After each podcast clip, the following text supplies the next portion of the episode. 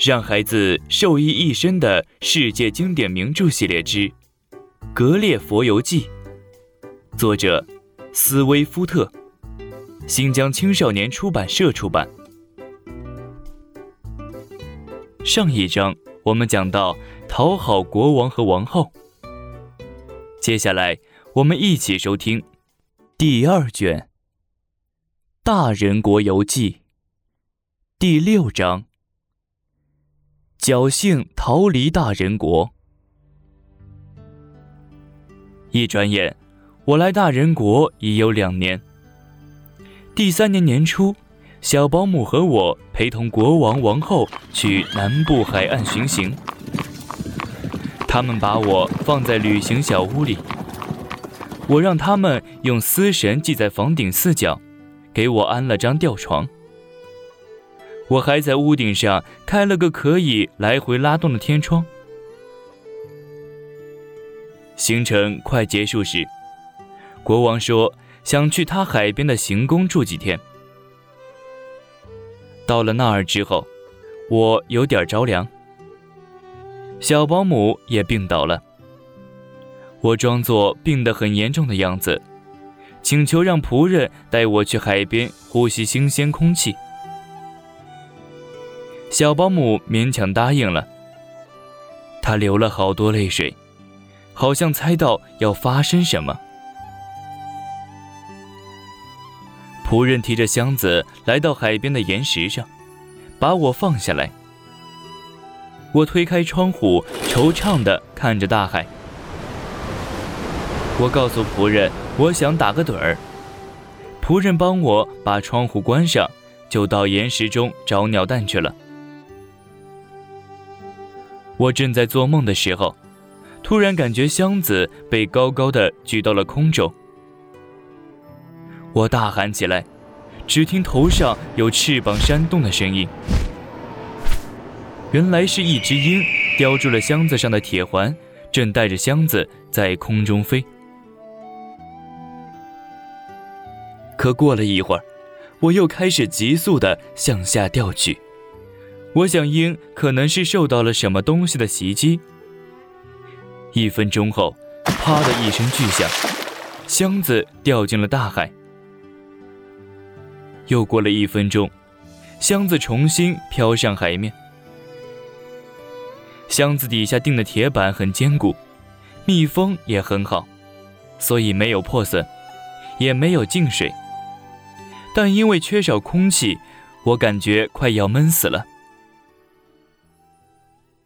几个小时后，我忽然听到箱子安着铁环的一侧嘎吱作响。又过了一会儿，箱子撞在了什么硬东西上。我大声呼叫，不久听到有人对着箱子上的窗口用英语喊道：“里面有人吗？”我是个英国人。我拼命地喊。请一个水手用手指头勾住铁环，把箱子提到船上吧。大家听了，都认为我是疯子，因为我绝没想到这些人和我的身材一样。原来是一艘船上的水手发现了这个箱子，并把上面的铁环用缆绳系在船上，想要打捞上来。船上的木匠在箱盖上锯了一个大洞，人们放下梯子，我爬了上来。水手们惊奇地问了我许多问题。见到这么多矮子，我感到很不习惯。船长托马斯·威尔科克斯见我快晕倒了，忙把我带到他的船舱，让我吃了强心药，又让我睡在他的床上。睡前，我告诉船长，我的箱子里有几件贵重家具，丢了可惜。那里面有一张吊床，一张行军床，两把椅子，一张桌子和一个橱柜。箱子的四壁都是绸缎和棉花。船长吩咐水手去拿这些东西。水手们不知道椅子、橱柜和床都是用螺丝固定在地板上的，一同生拉硬拽。他们还敲下了木板，拿到船上用，接着就把空箱子扔进了大海。我睡了几个钟头，一觉醒来，感觉精力大为恢复。船长很和蔼的招待我。我问他说：“水手最先发现我时，天上有没有大鸟？”船长回答：“有个水手说看见三只鹰朝北飞了，估计是因为这些鹰飞得太高，他们没发现它们比普通鹰大。”船长怀疑我是犯了什么罪。所以才被人装进箱子丢在海里。我把到大人国的经历讲了一遍，并让人把我的橱柜拿进来。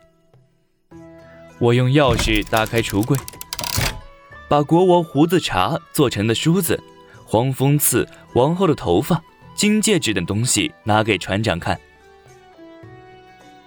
为了报答船长的款待，我请他收下那枚戒指。可他拒绝了。我又拿出从侍从女官脚上割下的鸡眼给他看，它像肯特郡出产的苹果那么大。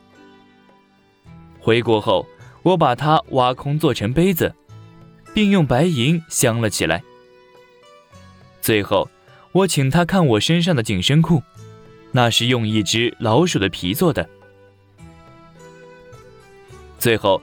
船长收下了一颗牙齿，那是一位牙医从一个害牙疼的仆人嘴里拔下来的。这颗牙约三十厘米长，直径十厘米。船长问我为什么说话的声音那么响。我说，这两年来我都和巨人们住在一起，要用最大的声音说话，他们才能听到。吃饭的时候，也是因为见惯了巨人的餐桌，我觉得菜盘子只有硬币大小，一条猪腿还不够一口吃的，酒杯还没有胡桃壳大。我这么跟船长说时，他觉得我的形容真是太有趣了。